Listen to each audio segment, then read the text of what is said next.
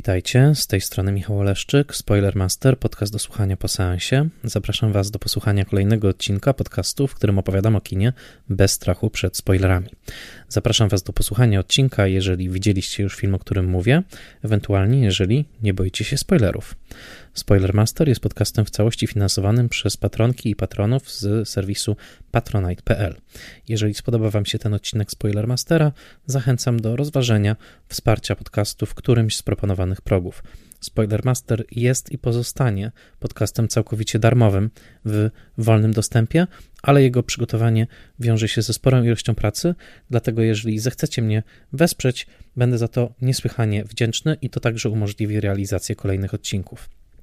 Obecnie, w związku z trwającą pandemią koronawirusa, jako że nagrywam ten odcinek w listopadzie roku 2020, przerzuciłem całkowicie zwrotnicę Spoilermastera na odcinki cyklu Spoilermaster Classic, w którym opowiadam Wam o filmach klasycznych, przybliżając ich konteksty powstania, a także próbując interpretować je w kluczu współczesności. Dzisiejszy odcinek powstał w partnerstwie z Festiwalem Filmów Rosyjskich Sputnik, a także szczególnie pragnę podziękować Arkadiuszowi Chapce, który przygotował autorską interpretację okładki dzisiejszego odcinka. Zanim przejdę do treści odcinka, pragnę serdecznie podziękować wszystkim patronkom i patronom, którzy wspierają podcast, a przede wszystkim patronom imiennym, czyli Michałowi Hudolińskiemu ze strony Gotam w deszczu, Odjemu Hendersonowi, Tytusowi Hołdysowi z fanpage'a Winylokino, poświęconego dobrym winylom filmowym, Annie Jóźwiak, Tomaszowi Kopoczyńskiemu, Mateuszowi Stępniowi, a także blogowi Przygody Scenarzysty, na którym możecie przeczytać świetne analizy scenariuszowe i informacje o życiu scenarzysty w Polsce, a także Fundacji Wasowskich, która zajmuje się spuścizną, archiwizacją i popularyzacją wiedzy i twórczości Jerzego Wasowskiego. Serdeczne podziękowania dla wszystkich patronek i patronów imiennych. W dzisiejszym odcinku Spoilermastera opowiem Wam o filmie Andrzej Rublow, filmie w reżyserii Andrzeja Tarkowskiego, filmie radzieckim z roku 1966. To jest rok, w którym dobiegły końca prace nad tym filmem, ale jak przekonacie się w toku odcinka, premiera i losy pokazywania tego filmu były o wiele bardziej skomplikowane i komplikują także jego metrykę. Opowiem Wam o Andrzeju Rublowie i jak zawsze zacznę od wymienienia źródeł, z których korzystałem. Przede wszystkim e, dużo informacji zaczerpnąłem z książki Roberta Berda pod tytułem Andrzej Rublow, to książka z serii BFI Film Classics, a także z książki Andrzeja Tarkowskiego pod tytułem Czas utrwalony w przekładzie Seweryna Kuśmierczyka. Posługiwałem się także albumem malarskim z pracami Andrzeja Rublowa, wydanym przez wydawnictwo Arkady w roku 1987 ze wstępem Władimira Pługina, edycją scenariuszy Andrzeja Tarkowskiego e, w tom pierwszy, konkretnie scenariuszem właśnie Andrzeja e, Rublowa, a także pomocne okazały się tomiki poetyckie, e, po, tomik Arseniusza Tarkowskiego, ojca Andrzeja pod tytułem Pierworództwo, e, a, a, a także tomik Andrzeja Wozniesyńskiego pod tytułem Antyświaty. O tym ostatnim wspomnę w trakcie odcinka. Specjalnymi gośćmi dzisiejszego odcinka, e, o których powiem za chwilkę więcej, są profesor Hieronim Grala z Wydziału Artes Liberales Uniwersytetu Warszawskiego, wybitny badacz historii Rosji i rosyjskiej kultury, a także dr Albert Jawłowski, autor książki Miasto Biesów, czekając na powrót cara, książki wydanej niedawno przez wydawnictwo Czarne. Obydwaj moi goście, tak się składa, są związani z Wydziałem Artes Liberales Uniwersytetu Warszawskiego, na którym ja także mam zaszczyt wykładać. Ale zanim zwrócimy się do profesora Grali z prośbą o przybliżenie tła historycznego, które widzimy w Andrzeju Rublowie, zanim zwrócę się do Alberta Jawłowskiego o przybliżenie tego, w jaki sposób ikony są traktowane przez dzisiejszą władzę Rosji i do jakich celów, opowiem Wam o filmie Andrzej Rublow. Andrzej Rublow jest drugim pełnometrażowym filmem w filmografii Andrzeja Tarkowskiego. Tarkowski zrealizował tylko siedem pełnych metraży. Jest to reżyser tajemniczy, opromieniony legendą geniusza i mistyka kina, jednocześnie teoretyk, który rozpisywał się także o kinie przede wszystkim właśnie na, w ramach swojej książki Czas utrwalony, o której wspomniałem i który jest jednym z nielicznych twórców kina nie tylko radzieckiego, nie tylko pochodzącego z tej części e, świata, nie, nie, jest nie tylko wielkim mistrzem rosyjskiej kultury, ale wydaje się jednym z prawdziwych, e, niekwestionowanych i całkowicie oryginalnych e, mistrzów kina światowego. Język kina Tarkowskiego, który jako pierwszy rozbudowywał de facto składnie czegoś, co po latach nazwiemy slow cinema, a zatem kinem, kina opartego na pauzach, na przestojach, na długim trwaniu. Zwracam uwagę na tytuł Czas utrwalony i na wychodzeniu poza kolejny kina narracyjnego, w którym to przyczynowość i psychologia postaci są głównymi siłami napędowymi, a logika opowieści, narracji i dopinającej się pięknie na naszych oczach fabuły są jakimiś najwyższymi wręcz przykazaniami. Otóż poza tym paradygmatem Andrzej Tarkowski rozwijał kino całkowicie e, osobne. Kino, oczywiście, które można zestawiać z kinem innych wielkich, tak zwanych modernistów kina, którzy w latach 60. wypracowywali rozmaite nowe e, poetyki, nowe języki kina. Myślę tutaj przede wszystkim o Michelangelo Antonionim i o Ingmarze Bergmanie, na pewno także o Fellinim. Każdy z tych twórców e, ma pewne części genomu twórczego, które można by z powodzeniem przyrównywać do tych Tarkowskiego i zestawiać.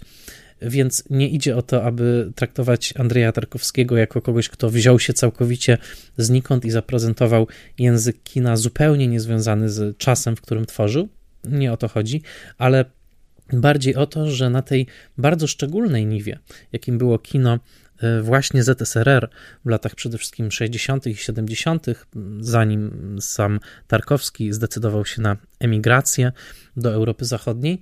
Otóż, że na tej bardzo szczególnej niwie, niebywale zideologizowanej i przecież uwikłanej w niezwykle trudne historyczne procesy, które niejednokrotnie ograniczały wolność twórczą rozmaitych artystów, że to właśnie na tej niwie Andrzej Tarkowski wypracował kino o tempie, nastroju i logice, które całkowicie e, e, wymijały i e, tradycyjne konwencje opowiadania i odrzucały mm, tempo i logikę i poetykę kina opartego na trzyaktowej konstrukcji dramaturgicznej, na rozwijaniu konfliktów pomiędzy postaciami i na mm, takiej właśnie e, wywiedzionej jeszcze z teatru e, obowiązkowej mm, e, dyktaturze charakteru i postaci.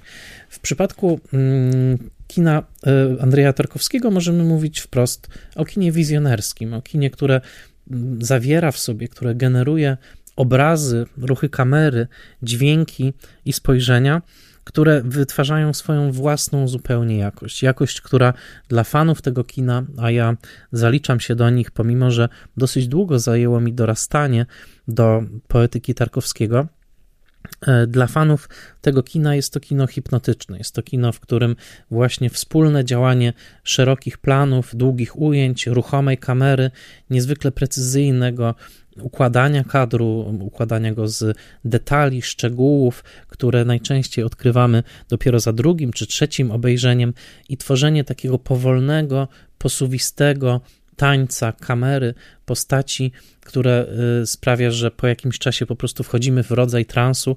To też są filmy długie, zazwyczaj około 2,5-3 godzinne.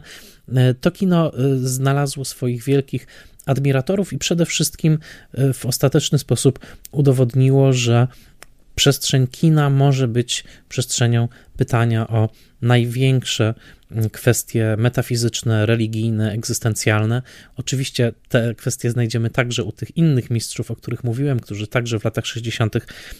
rozwijali swoje talenty na czele z Bergmanem, zresztą wielkim admiratorem y, twórczości Tarkowskiego, ale wydaje się, że w przypadku właśnie tego twórcy możemy mówić o twórczości stosunkowo najbardziej oszczędnej, to znaczy takiej, która przede wszystkim jest oszczędna w e, e, regionach słowa wypowiadanego. Jest to kino często bezdialogowe, jest to kino często pozbawione przez przynajmniej długie okresy, długie minuty faktycznego rozwoju akcji i kino, w którym rozpoczyna się naprawdę nurt nie tylko slow cinema, ale także kina kontemplacyjnego, w którym kamera wpatrująca się w nurt rzeki i w mleko, w chmurę mleka, która i rozpływa wraz z tym nurtem, y, to wszystko sprawia, że w tym kinie tego typu obrazy, a także inne obrazy niesłychanie powolne, niesłychanie poetyckie, nasycone metaforyką, ale także przede wszystkim ogromnym pięknem, stają się autonomiczne i w filmach takich jak Zwierciadło chociażby tendencja ta dochodzi tak daleko, że możemy mówić o rodzaju wizualnej poezji. Kino Tarkowskiego ma swoich przyjaciół, ma swoich wrogów. E, pamiętam, że dosyć długo opierałem się jego e, urokom. Miałem wrażenie, że jest to kino pewnym sensie nadęte czy patetyczne, kino, które mówi tylko i wyłącznie wielkimi literami. Muszę powiedzieć, że e, z latami coraz to bardziej zbliżam się do wizji Tarkowskiego, ale przede wszystkim coraz wydaje mi się lepiej rozpoznaję poetykę, którą on stosuje i pod tym względem seans Andrzeja Rublowa był dla mnie absolutną rewelacją. Obejrzałem ten film po raz pierwszy od, ro od roku 1995, kiedy to został nadany przez telewizję polską w cyklu 100 na 100, czyli 100 filmów na stulecie kina. Obejrzałem go teraz, przygotowując się do podcastu yy, z Blu-raya i był to rodzaj estetycznego szoku. Ja naprawdę nie spodziewałem się, że ten film spodoba mi się aż tak bardzo, że tak bardzo mnie poruszy. Tym chętniej zabrałem się do researchu do tego odcinka i chcę Wam powiedzieć, skąd ten przedziwny, arcydzielny film się wziął, kto go stworzył i jakie znaczenia wybrzmiewały w rok, w, pod koniec lat 60. przy okazji tego filmu, jakie znaczenia mogą wybrzmiewać dzisiaj. Andrzej Tarkowski urodził się w roku 1932 we wsi Zawrażyje koło Kadyja. Dzisiaj jest to obwód kostromski. Zmarł w roku 86 w Paryżu na emigracji i e, pochodził z rodziny o tradycjach inteligenckich, swoją drogą częściowo o korzeniach polskich. Jego ojciec był poetą, wspomniany już Arseniusz Tarkowski, który e, wywarł ogromny wpływ na, mm, na swojego syna i także e, jego twórczość syna wchodzi w pewien dialog z twórczością, z twórczością ojca.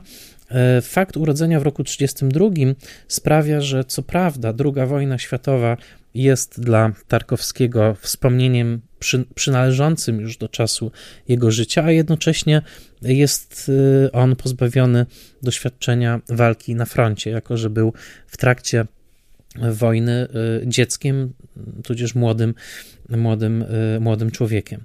Y, wojna oczywiście będzie promieniowała na całą twórczość Tarkowskiego, tak jak promieniowała Wielka Wojna Ojczyźniana na całą powojenną właśnie e, kulturę rosyjską, a zatem okruchy tej wojny, a czasem ogromne jej ochłapy odnajdziemy w przejmujących filmach, takich jak chociażby Dziecko wojny z roku 1962, pełnometrażowy debiut Tarkowskiego, ale tak naprawdę w bardzo wielu jego filmach odpryski tej wojny są obecne, włącznie z filmem ostatnim, czyli e, w ofiarowaniu e, z roku 1986 możemy odkryć e, nie tylko traumę wojny, która już się wydarzyła, ale także lęk przed wojną, która być może się wydarzy, przed wojną nuklearną.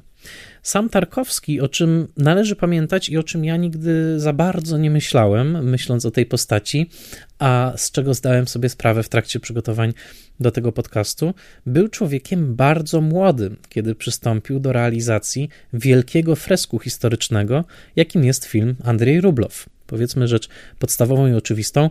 Andrzej Rublow jest trzygodzinnym filmem zrealizowanym na szerokiej taśmie Softscope ze sporym budżetem jednego miliona rubli, który co prawda stanowił zaledwie jedną szóstą budżetu wojny, przynajmniej w przybliżeniu budżetu wojny i pokoju Sergieja Bondarczuka, która będzie realizowana przez wytwórnię Mosfilm w tym samym czasie co Andrzej Rublow, a zatem można by powiedzieć, że przy takiej wojnie i pokoju taki Andrzej Rublow to bagatela, ale jednak 30, zaledwie 30-paroletni reżyser dostał do rąk realizację tak wielkiego fresku historycznego, który przywołuje XIV-XV wieczną Ruś i pokazuje postać e, mala, e, pisarza ikon Andrzeja Rublowa, E, który w, zwłaszcza w latach 60. wieku XX był kreowany i był także częścią takiej oficjalnej retoryki komunistycznego ZSRR na jednego z najważniejszych narodowych e, artystów w historii rosyjskiego narodu.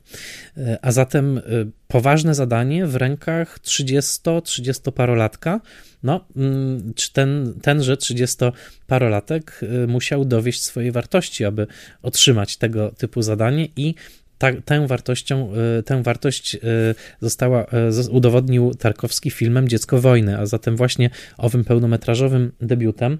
Dodam, że Tarkowski studiował we słynnym w GIK-u, Moskiewskiej Szkole Filmowej, pod przewodnictwem e, artystycznym Michaiła Roma bardzo e, zasłużonego reżysera e, rosyjskiego i już jego filmy studenckie, takie jak Walec drogowy i Skrzypce z roku 1960 absolutnie zwracały uwagę swoim formalnym dopracowaniem, pewną swoistą melancholią i zadawaniem pytań ostatecznych, a przynajmniej głęboko egzystencjalnych o sens sztuki, sens ludzkiej pracy, sens obecności piękna w naszym życiu.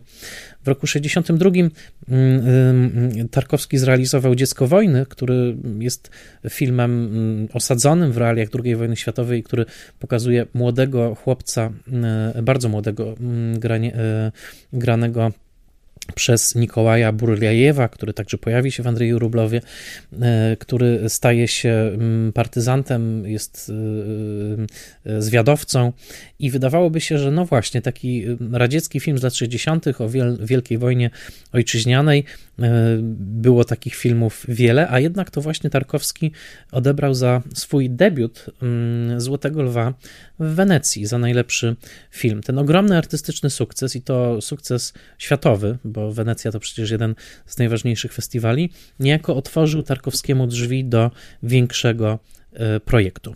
I tym projektem okazał się Andrzej Rublow, do którego scenariusz napisał Tarkowski wspólnie z Andrzejem Konczałowskim. Swoją drogą panowie bardzo poróżnią się później e, odnośnie wizji tego, jak ukończony film miał wyglądać. Natomiast to, że Tarkowski odnosi tak, tak duży sukces artystyczny dzieckiem wojny, jest po części zasługą tego, jak bardzo niezwykłym filmem wojennym Dziecko wojny właśnie jest. W tym odcinku nie możemy się na ten temat rozwodzić, ale powiem tylko w jednym zdaniu, że największym szokiem i zarazem największą e, e, zaletą tego filmu Dziecko wojny było połączenie ostrego wojennego realizmu, nierzadko z elementami okrucieństwa, z wizją zniewalająco pięknych poetyckich obrazów, które zwłaszcza w tych scenach nocnych, nocnych zwiadowczych, ale także w takich wspomnieniach niewinnej, pozbawionej e, wojny, mm, e, młodości, w, w, w obrębie natury, takich ujęć niesłychanie pięknych, prezentował taką wizję zupełnie wyjątkową. To znaczy połączenie właśnie brutalizmu wojennego z poetycką abstrakcją, ze stworzeniem takiej w zasadzie onirycznej chwilami etiudy, to było coś, co zrobiło wówczas ogromne wrażenie i dodam, robi wrażenie do dzisiaj. Dziecko wojny jest filmem ogromnej urody, a jednocześnie filmem, który nie waha się w portretowaniu okrucieństwa wojny. E, po części można podpowiedzieć także o Andrzeju Rublowie, który zawiera obrazy ogromnego, tym razem średniowiecznego okrucieństwa i który potrafi być także zniewalająco piękny. A zatem te antynomie, te napięcia, te skrajności są obecne w twórczości e, Tarkowskiego od samego mm, początku. Andrzej Rublow jest projektem, który przeszedł bardzo długą ewolucję i e, była to ewolucja z elementami konwulsyjnymi i z elementami głęboko raniącymi Tarkowskiego Tarkowski nie do końca otrząśnie się z tych wszystkich perturbacji, które towarzyszyły Rublowowi i perturbacje te będą w pewnym sensie takim pierwszym zwiastunem tego, że być może Związek Radziecki nie jest tym krajem, w którym artysta o jego także stopniu niepokorności i osobności będzie mógł z powodzeniem funkcjonować. Oczywiście ta droga zakończy się w latach 80.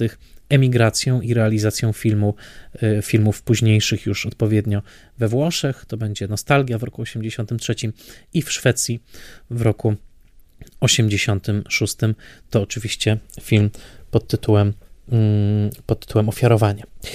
Natomiast Andrzej Rublow, jako się rzekło, miał skomplikowaną historię powstania. E, najważniejsze w tym, aby zrozumieć, dlaczego Rublow i dlaczego wtedy, jest to, żeby zdać sobie sprawę z miejsca samej twórczości Andrzeja Rublowa, e, owych ikon w kulturze rosyjskiej tamtego, tamtego czasu. Po części sam pomysł stworzenia filmu o Rublowie, a na pewno rodzaj e, renesansu, e, popularności Rublowa w ateistycznym przecież Związku Radzieckim pochodziła z potrzeby kreowania narodowych mitów. Narodowych mitów, które dla, na, dla celów propagandy radzieckiej były niesłychanie ważne i które mogły nawet przymykać oko na jawnie konfesyjny, jawnie religijny charakter niektórych dokonań. No, trudno odejmować religijnego wymiaru ikonom Rublowa, ale poniekąd to właśnie czyniła władza radziecka, kiedy jak najmniejszy nacisk kładła na to, jakie religijne znaczenia zawarte są w tych zdumiewających i emanujących niezwykłym, jednocześnie ciepłym uduchowieniem i spokojem y, mm, ikonach Rublowa, y, zamiast tego kładąc nacisk przede wszystkim na to, że Andrzej Rublow y, już w XIV wieku był mocno połączony z, z, z duchem narodu rosyjskiego i był jego wyrazicielem. Przeczytam fragment owego wstępu do albumu Arkad, wydanego w 1987 roku, wstępu Władimira Pługina, dlatego że same sformułowania, które tutaj padają, dają dobre wyobrażenie tego, jak należało mówić o Rublowie właśnie w oficjalnym dyskursie, tak aby nie rozważać jego twórczości przede wszystkim jako wypowiedzi teologicznej, tylko aby dostrzec w niego wielkiego narodowego rosyjskiego malarza. Przeczytam dwa fragmenty, dwa akapity. Pługin pisze tak. Każdy naród przechowuje w swojej zbiorowej pamięci imiona otaczane szczególną czcią. Przekazywane są one z pokolenia na pokolenie, niezależnie od wszelkich dziejowych przeciwności losu, gdyż zapomnienie ich oznaczałoby niepowetowaną stratę dla świadomości narodu, dla zrozumienia sensu jego istnienia pamięci narodu rosyjskiego jedno z poczesnych miejsc zajmuje Andrzej Rublow, wybitny moskiewski talent malarski, który rozbłysnął pod koniec XIV wieku, opromienił swym blaskiem następne stulecie. I następny akapit, to znaczy kilka akapitów później, mit o Rublowie okazał się tak atrakcyjny, że długo nie ustępował miejsca prawdzie, którą odkrywano wraz z renowacją pierwszych fresków w Soborze Uspieńskim, zaśnięcia Marii Panny we Włodzimierzu w roku 1858 i w latach 1882 84 i wreszcie w roku 1904 ikony Trójca Święta. Właśnie te malowidła odnalezione w 1918 roku trzy ikony, znane w historii sztuki jako ikony zwinigrodzkie, są niewątpliwie oryginalnymi pracami Rublowa i jednocześnie szczytowymi osiągnięciami malarstwa staroruskiego. Dopiero przeprowadzona na szeroką skalę w latach dziesiątych naszego wieku konserwacja malarstwa staroruskiego ukazała jego prawdziwe piękno. Oczyszczenie nowo znalezionych dzieł Rublowa i ikon artystów z jego kręgu pozwoliło odkryć wielką indywidualność twórczą moskiewskiego mistrza. Rosja odzyskała swojego geniusza. W tym tonie, tak jak mówię, tak bardzo wypranym z teologicznej dyskusji, jak to tylko możliwe, mówiono o Rublowie właśnie w okolicach roku 1960, który oznaczał 600-lecie e, urodzin, e, a przynajmniej przybliżonych czy przyjętych urodzin Rublowa, albowiem przyjmuje się, że on urodził się w roku 1360, a zatem, no właśnie, 600 lat przypadało w roku 1960. I wokół tych obchodów, wokół tego wykuwanego mitu Rublowa, właśnie niekoniecznie jako wyraziciela idei religijnych, ale właśnie jako tego zespajającego e, świadomość narodową Rosjan. Wokół tego tworzono pewien dyskurs, i to w ramach tego dyskursu urodził się pomysł, żeby właśnie Mosfilm zrealizował taki duży duży film wedle pomysłu Konczałowskiego i Tarkowskiego. Jedna ze współpracownic Tarkowskiego w dokumencie, który można znaleźć na płycie Criterion Collection z tym filmem, mówi bardzo wyraźnie i bardzo wprost, że pierwsze rozmowy o Rublowie jako o filmie bardzo rzadko albo wcale nie poruszały tematyki religijnej. Tematem filmu miała być relacja artysty ze społeczeństwem, tego jak społeczeństwo wpływa na artystę i tego co artysta może dać społeczeństwu. To był rodzaj powiem po amerykańsku, mindsetu, czyli takiej ramy pojęciowej, w której w ogóle toczyły się rozmowy o Rublowie w tamtym czasie. E, to oczywiście, że film Tarkowskiego można uznać za arcydzieło kina religijnego i że on sam często będzie wypowiadał się w duchu religijnej, religijnej zadumy, chociaż niekoniecznie zawsze religijnej ortodoksji, jest e, oczywiste. Natomiast bardzo istotne jest to, że w ramach dyskursu kultury radzieckiej wczesnych i połowy lat 60 taka wytwórnia państwowa jak Mosfilm mogła podejść do Rublowa tylko i wyłącznie w kategoriach narodowego artysty e, rosyjskiego. Coś zresztą było w powietrzu. Było w powietrzu także w poezji znajomego Tarkowskiego, czyli Andrzeja Wozniesieńskiego, w tomiku Antyświaty, który on wydał w roku 1960 64 i w którym między innymi znajduje się e, wiersz pod tytułem Mistrzowie. Co prawda, fragmenty jedynie tego poematu znajdują się w tomiku, o którym wspomniałem na początku, czyli w tomiku polskich przekładów. Tutaj Anatol Stern przełożył ten e, poemat, fragmenty poematu Mistrzowie, ale widać wyraźnie w tym wierszu taką potrzebę przepracowania czy zrozumienia tego, w jaki sposób mistrzowie, czyli wielcy artysty, artyści wieków poprzednich, przedrewolucyjnych, chciałoby się powiedzieć, sprzed nadejścia jedynie słusznego Związku Radzieckiego, Innymi słowy, co im zawdzięczamy, tak? Co artyści współczesnego Związku Radzieckiego lat 60. mogą zawdzięczać tym głosom z przeszłości, które wszakże pochodzą z feudalnej przeszłości, z przeszłości pa pańszczyźnianej. E, i, i, i nie tylko. E, przeczytam fragment poematu Andrzeja Wozniesieńskiego Mistrzowie. Dzwony, dzwonne, dzwonów, mrowie, dźwięk, jęk basów, wam, mistrzowie wszystkich czasów, wam, Dante, Uccello, Aniele Michale, was żywcem spopielał błyskawicą talent. Kół młot, nie tors ogromny i nie driady w pląsach strącał z, łbów korony i, toran, i tronami wstrząsał. Artysta nieprzewrotny zawsze jest trybunem, w nim żyje duch przewrotu, w nim serce wiecznym buntem. Palili was, wdeptali, dym jeszcze w górze wisi, na kosteczkach pląsali, mrówkami czarni mnisi. Lecz sztuka wyszła żywa, z tortur, z kaźni, z, kaźni, z grzytów, i biła jak krzesiwo o głazy Moabitów.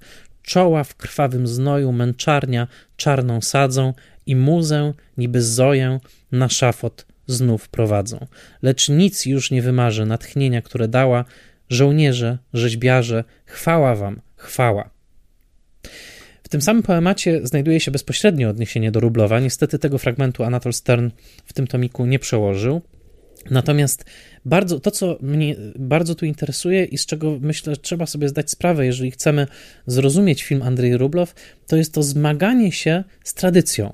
W państwie, które i w ustroju, który został uformowany i ufundowany, można powiedzieć, na geście zniszczenia tradycji, na geście odcięcia się od tradycji, od przeszłości, od feudalizmu, od tego, co było wcześniej, Przypomnę choć rewolucyjny ferwor takich twórców jak Dziga Wiertow e, czy Siergiej Eisenstein, e, którzy oczywiście także w pewnym momencie będą mocno dialogowali z przeszłością, ale to inna sprawa. W każdym razie, jak w państwie uformowanym, przynajmniej oficjalnie, na rewolucyjnym ferworze, który ma w swoim charakterze zapisany bunt przeciwko przeszłości, w jaki sposób czcić mistrzów przeszłych wieków. No właśnie, odnajdując w nich ten żar, który płonie do dzisiaj. Nie chcę wulgaryzować tez Wozniesieńskiego, ale w pewnym sensie jego poemat jest bliski piosence Billy Joela We didn't start the fire, it was always burning since the world was turning. Innymi słowy, Wozniesieński mówi, że w duchu artystów, którzy zawsze byli podłączeni właśnie do narodów, w ramach których tworzyli, był pewien ogień, pewien żar, który przelewał się z wieku na wiek, i teraz my możemy czerpać z jego ciepła.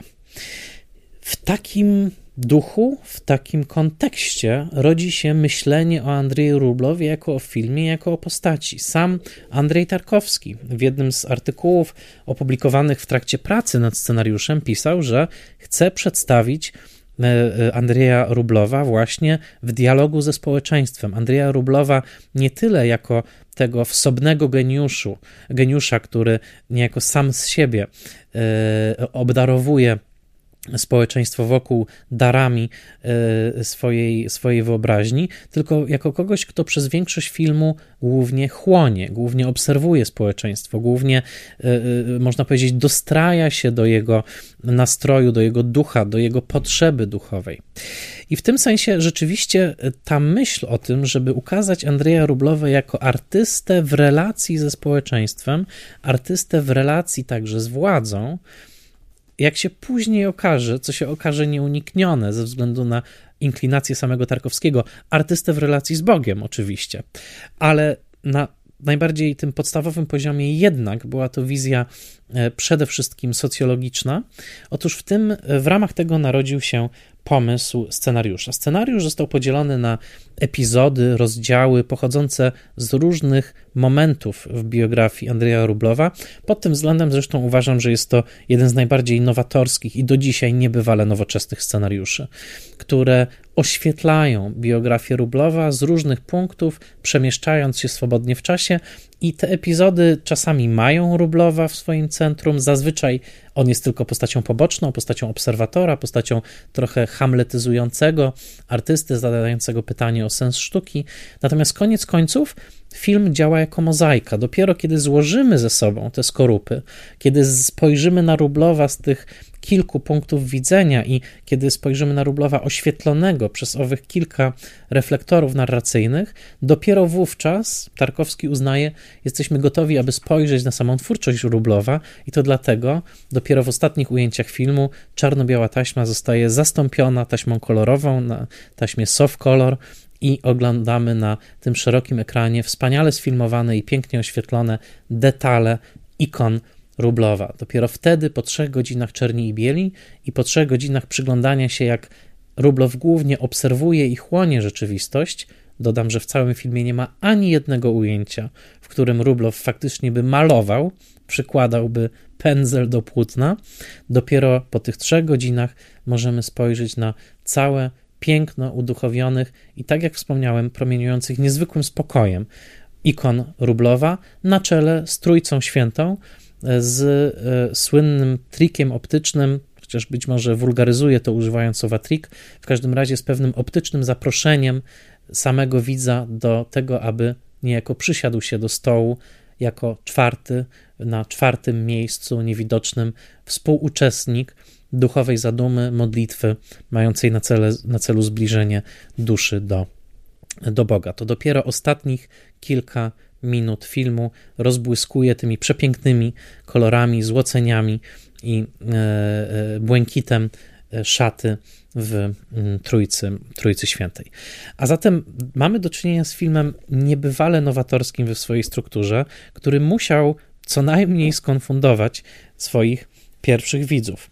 Żeby dać wam małą próbkę, bo gdybym omawiał każdy epizod w tym filmie, odcinek pewnie trwałby kilka godzin, a przecież jeszcze chcę oddać głos moim gościom, ale aby dać wam próbkę tego, jak odważny w swojej konstrukcji jest to film, chciałbym zwrócić uwagę na prolog, to znaczy pierwszy epizod filmu, w którym widzimy niejakiego Efima, który e, wzlatuje balonem uszytym przede wszystkim ze zwierzęcych skór i leci przez jakiś czas po to, żeby rozbić się jak Ikar ta historia nie ma nic wspólnego z Rublowem. Rublowa nawet nie ma w tej krótkiej sekwencji lotu balonem.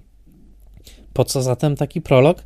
Otóż być może jest on metaforą, no właśnie, Ikara, artysty jako Ikara, kogoś, kto wznosi się na chwilę po to, aby spaść ale warto też zwrócić uwagę na kontekst, na który wskazuje Robert Bert w swojej książce. Otóż e, każdy rosyjski widz tamtego czasu wiedział, że latający chłop jest figurą e, Kriakutnia, czyli e, to był taki właściwie mit o chłopie, który w roku 1000,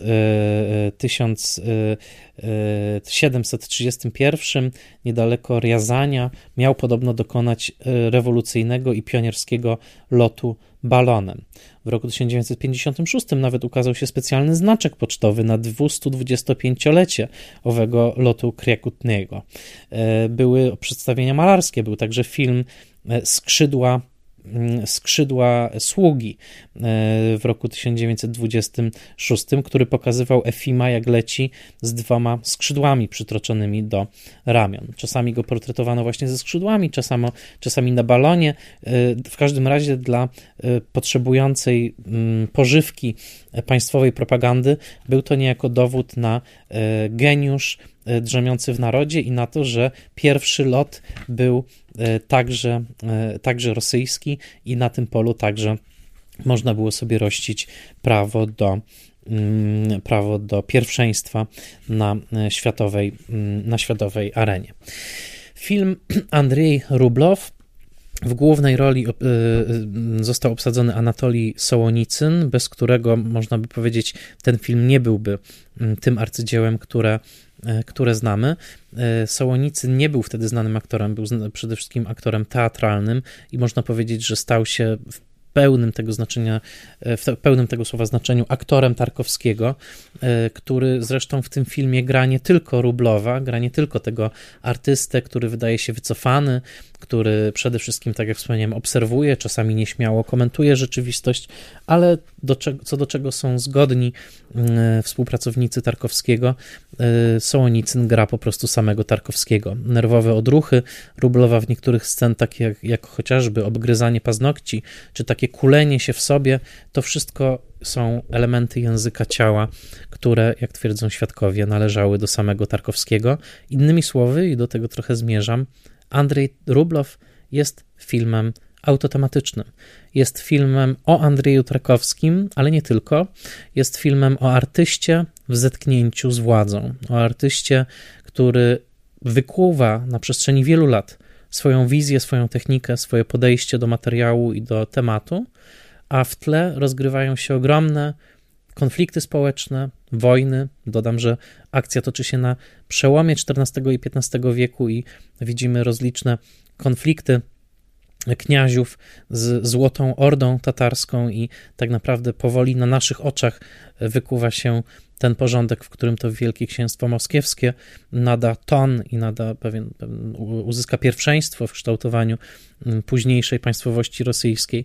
A za tym w tle rozgrywają się te ogromne, często niebywale krwawe i pokazywane przez Tarkowskiego z ogromną dozą okrucieństwa, zresztą nie do usprawiedliwienia ani dzisiaj, ani nigdy. Wówczas e, pewnie e, byli, e, widzowie i społeczność była na to bardziej ślepa, bo w tym, w tym filmie E, e, znajdują się sceny okrucieństwa wobec zwierząt, które, był, nie były symulo- które nie były symulowane, a zatem tutaj e, to okrucieństwo dotknęło w pewnym sensie także samego, mm, czy zostało przejawione przez samego twórcę.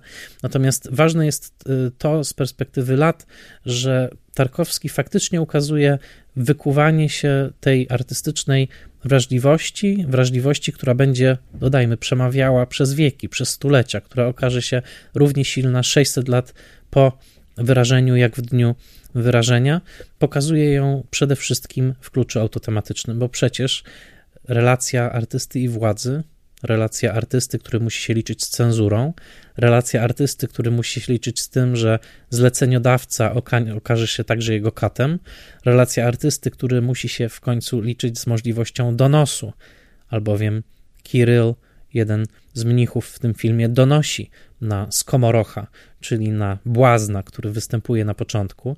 No, rzeczywistość donosu, rzeczywistość donosu, który potrafił złamać życie, w tym przypadku skomorochowi ucina się język. Ta rzeczywistość donosu i złamanych życiorysów była aż nadto obecna w radzieckiej w Związku, w Związku Radzieckim i była znana artystom, także artystom filmowym. I jeżeli spojrzycie na Andrzeja Rublowa przez te okulary, zobaczycie po prostu film o tym, co to znaczy być artystą wobec władzy, co to znaczy być artystą wobec mecenasa, co to znaczy mieć w swoim ręku jedynie pędzel, a w swojej głowie silną wizję, ale w pełni zależeć od tego, kto zadecyduje, jak możemy tę wizję komunikować, kiedy kto z tą wizją się zetknie i czy ta wizja przetrwa, a może zostanie zniszczona. Ostatni epizod w filmie to epizod Dzwon, w którym młody Boriska, grany przez Nikołaja Buraliewa, granego, znanego jako Iwana w poprzednim filmie Tarkowskiego, to wspaniałe wizualnie, rozbuchane dosłownie, jak te buchające żarem piece, wizja odlewania wielkiego dzwonu przez młodego człowieka, syna ludwisarza, który chce udowodnić, że potrafi odlać dzwon, mimo że sam nie jest do końca pewien swojej techniki, ale wrzuca się w całości w ten bardzo skomplikowany, bardzo niebezpieczny i ogromny w swojej skali proces, aby udowodnić właśnie, że potrafi. Rublow przygląda się żarowi nie tylko pieców, z których bucha rozgrzana i lejąca się stal, ale także przygląda się żarowi samego Borisa, który jest młodym artystą bezkompromisowym, który po prostu chce przelać swoją wizję niejako w tą formę dzwonu i odzyskuje nadzieję. Przytula pod koniec Boriska, kiedy już dzwon zabije, kiedy okaże się funkcjonalnym, funkcjonującym dzwonem, przytula go i oto widzimy dwóch artystów, jednego starego, jednego młodego, zjednoczonych w momencie artystycznej ekstazy. I ten wspaniały ostatni epizod, który był swoją drogą przez niektórych interpretowany jako pochwała pracy radzieckiej, bo niektórzy dostrzegli w e, Borisce figurę niejakiego takiego typowego stachanowca, kogoś, kto rzuca się w wir fabrycznej ekstazy i tworzy e, porządek z hutniczego nieładu, iskier, żaru i rozgrzanej stali. Otóż niektórzy dopatrzyli się w nim stachanowca, ale przecież tak naprawdę Boris, Boriska jest duchowym krewniakiem Andrzeja duchowym krewniakiem, który po prostu w sposób bardziej żywiołowy wyraża tę samą potrzebę tworzenia, którą Andrzej przejawia przez cały film w wersji spokojniejszej i bardziej żarzącej się, trochę tak jak ten żar, który obserwujemy w ostatnim ujęciu filmu, kiedy to taśma czarno-biała ustępuje taśmie kolorowej i przechodzimy od żarzących się drew e, e, do e, jak najbardziej żywego i promieniejącego drewna, drzewa, ikony zapisanej świętym obrazem. Film ma ogromną ilość tropów historycznych, niektóre są przetworzone. Sam Andrzej e, Tarkowski mówił o tym, że był dosyć swobodny w podejściu do historii, zwłaszcza do poszczególnych faktów, ale warto odnotować, że pojawiają się w nim autentyczne lokacje związane z życiem Rublowa, takie jak Sobór Zaśnięcia Matki Bożej we Włodzimierzu, już tutaj wspomniany tam pracował i Rublow, i Daniel Czarny, to właśnie zakon, za, e, mnisi, których znamy z filmu. E, katedra we Włodzimierzu. E, monaster Spaso-Andronikowski, e, co prawda z wybrukowanym dziedzińcem już, co nie było zgodne z realiami średniowiecznymi, a zatem tam kręcił Tarkowski zimą, kiedy ten bruk był przykryty, przykryty śniegiem. Ta monaster zresztą był zastosowany przez, w czasach stalinowskich jako więzienie polityczne, co, jak możecie sobie wyobrazić, dodało także pewnego kontekstu dla samych filmujących, albowiem sami wiedzieli, jaką funkcję ten budynek spełniał, a przecież sami kręcili film o relacji artysty i władzy. E, Bogu Lobowo, a konkretnie Cerkiew Opieki Matki Bożej u ujścia rzeki Nerli pojawia się w prologu właśnie z owym latającym Efimem. E, a także warto wspomnieć, że to właśnie w Bogulubowie e, Tarkowski musiał się zmagać z czymś, co było dosyć powszechne w sowieckiej Rosji, a mianowicie z celowym spaskudzeniem krajobrazu sakralnego, mianowicie od jednej strony, od wschodniej, e, ta cerkiew opieki Matki Bożej była dosyć ostentacyjnie i zupełnie niezgodnie z wszelkimi zasadami sztuki konserwatorskiej e, obstawiona słupami elektrycznymi. Niejako, żeby zniszczyć ten krajobraz cerkiewny. Tutaj akurat Tarkowski obszedł to filmując tylko i wyłącznie stronę zachodnią, ale takich przeszkód na drodze filmowców kręcących w autentycznych o e, e, budynkach sakralnych było dosyć, mm, było dosyć sporo. W polskiej kulturze Andrzej Rublow e, funkcjonuje dosyć mocno. Jest to film wciąż studiowany. Seweryn Kuśmierczyk, polski filmoznawca, jest jednym z najwybitniejszych interpretatorów Tarkowskiego i tego filmu. Jacek Kaczmarski nagrał E, balladę Rublow w roku 1986, która nie tylko jest bardzo wiernym opisem konkretnych scen z Rublowa, ale która jednocześnie jest aktem interpretacji tego filmu, e, nadającego całości e, pewnego waloru protestu przeciwko dominacji sowieckiej. Dodam, że padają u Kaczmarskiego takie frazy, jak kiedy opisuje gospodę, w której występuje skomoroch, błazen, E, pada fraza łańcuchy i sierpy na ścianach gospody. W pewnym momencie postać donosiciela, czyli w tym przypadku zazdrosnego o talent e, Rublowa Kirilla. E, otóż Kiryl jest także wspomniany w piosence Kaczmarskiego. Pada tam fraza: Ktoś wódką go raczy, nim wezwie się patrzy. A zatem film został, można powiedzieć, w pełni zrozumiany przez Kaczmarskiego, który zobaczył w tym portrecie średniowiecznej Rusi także portret na różne sposoby upadłej e, e, e, społeczności czy upadłego spo, społeczeństwa rosyjskiego lat 60., w którym szacunek dla artystów deklarowany przez władzę bynajmniej nie szedł pod rękę z autentycznym uszanowaniem artystycznej, artystycznej wolności. Warto wspomnieć, że w tym samym czasie inny twórca, którego zresztą Tarkowski poznał we Wgiku, mianowicie e, Sergiej Paradżanow, kręcił swój portret artysty, mianowicie Barwy Granatu. To rok 69, ale to byłby też temat na inny podcast. Na koniec, zanim przejdziemy do rozmowy z profesorem Hieronimem Gralą, który dokładnie opowie nam o kontekście historycznym tego świata, który widzimy w Andrzeju Rublowie, wspomnę, że film miał zaczynać się inaczej. Od tego wątku też zaczniemy rozmowę z profesorem, a mianowicie w pierwszej wersji scenariusza, pełnej, którą możemy przeczytać w wydaniu polskim. Pierwszy epizod filmu to Bitwa na Kulikowym Polu, 8 września 1380 roku, zwycięstwo wojsk ruskich nad Złotą Ordą tatarską, symboliczne umocnienie Moskwy i początek budowy państwa rosyjskiego, a zatem film miał zaczynać się na pewnej nucie triumfalnej i tym samym mówić widzowi swojego czasu, że e, obserwujemy w pewnym sensie na ekranie właśnie początek formowania e, e właściwej, dojrzałej rosyjskiej państwowości. O tym, dlaczego tej sekwencji w filmie nie ma i co ona mogłaby oznaczać, za chwilę powie profesor Grala. Ja wspomnę jeszcze od siebie, że droga Andrzeja Rublowa na rosyjskie ekrany okazała się niesłychanie wyboista. Film został pokazany rosyjskiej publiczności dopiero w roku 71. Przez lata nie wiadomo było, co z tym filmem zrobić. Powstała najpierw dłuższa wersja, ponad 200, 200-minutowa, którą zresztą także widziałem, ona jest dostępna, mianowicie Pasja wedle Andrzeja. Później sam Tarkowski film skrócił, e, i uważał tę krótszą wersję za ostateczną, a zatem wersję trzygodzinną, i to ona jest tą wersją właściwą. Ale przez lata nie wiadomo było, co zrobić z tym filmem. Krytycy na świecie zaczęli o tym filmie plotkować, mówić, że jest wielki rosyjski film, którego Mosfilm nie wypuszcza na ekrany.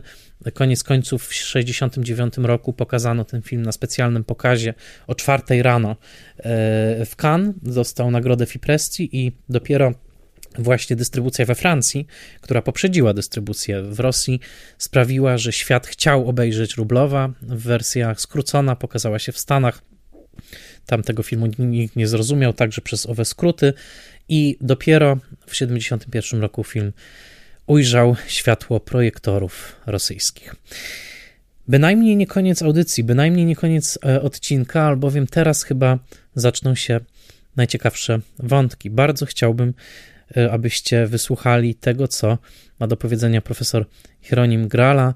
Dowiemy się dzięki niemu o wiele więcej na temat i świata, który jest pokazany w Andrzeju Rublowie, ale także na temat kontekstów tego filmu i jego odbioru. Hieronimie, raz jeszcze dziękuję, że e, zgodziłeś się pojawić e, w moim podcaście, w którym opowiadam o e, Andrzeju Rublowie, Andrzeja Tarkowskiego.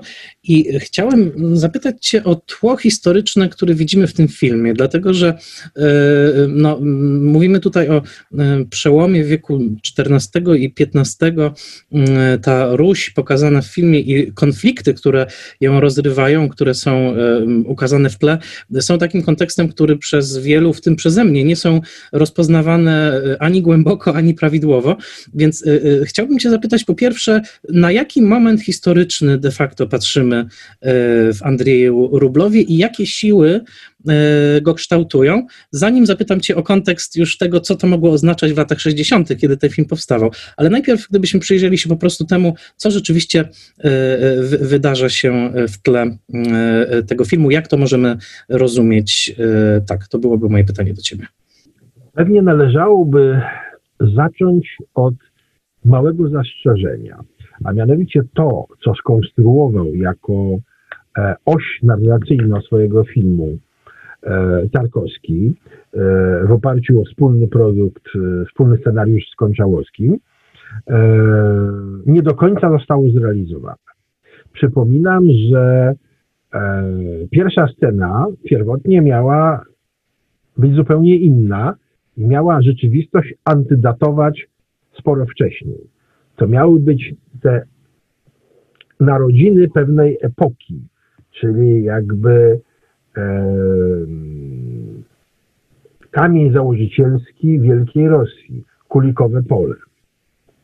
Kulikowe Pole, które w potocznym wyobrażeniu Rosjan, a nie tylko Rosjan, jest zwycięstwem e, walczących o emancypację z jarzma tatarskiego Rusinów, zwycięstwo kniazia moskiewskiego nad Hanem i tak dalej. I nie ma żadnego znaczenia, wszystko jest nieprawdą, że Han nie był Hanem, e, że kniaź moskiewski był lojalnym e, wasalem e, Ordy i występował w tym momencie przeciwko uzurpatorowi, który się sprzeciwiał tradycji hańskiej, a że po wielkim zwycięstwie na Kulikowym Polu, które miało odmienić losy Rosji, rok później Moskwa została spalona właśnie przez kanonicznego Hana, czyli przez Toftamysza. Ale nie o to chodzi.